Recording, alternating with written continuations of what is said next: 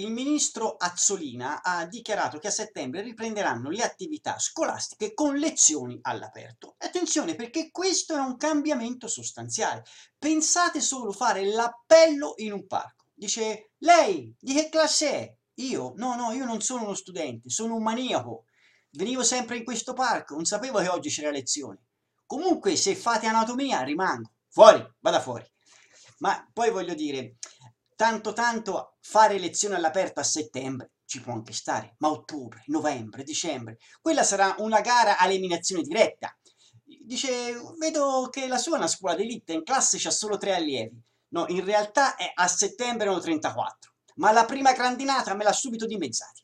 E anche le gite scolastiche cambieranno. Di solito la gita scolastica, no, noi l'abbiamo fatta a scuola, era l'evasione per uscire dalla scuola e quindi andavi a Parigi, a Roma, a Venezia. Ora facendo lezioni all'aperto gli studenti vorranno andare a visitare il salotto del bidello, il monolocale della professoressa, la cantina del dirigente scolastico, Cambieranno anche i provvedimenti disciplinari. Prima se un allievo faceva confusione durante la lezione, la professoressa diceva lei, fuori, fuori dalla classe, e quello se ne usciva. Ora, facendo lezione all'aperto, la professoressa gli dice? Lei si rinchiuda in classe, veloce, tutta la mattinata. Ecco, se così fosse, io ve lo dico, nei mesi invernali prevedo un aumento dei provvedimenti disciplinari. Sono sensitivo, queste cose io me le sento.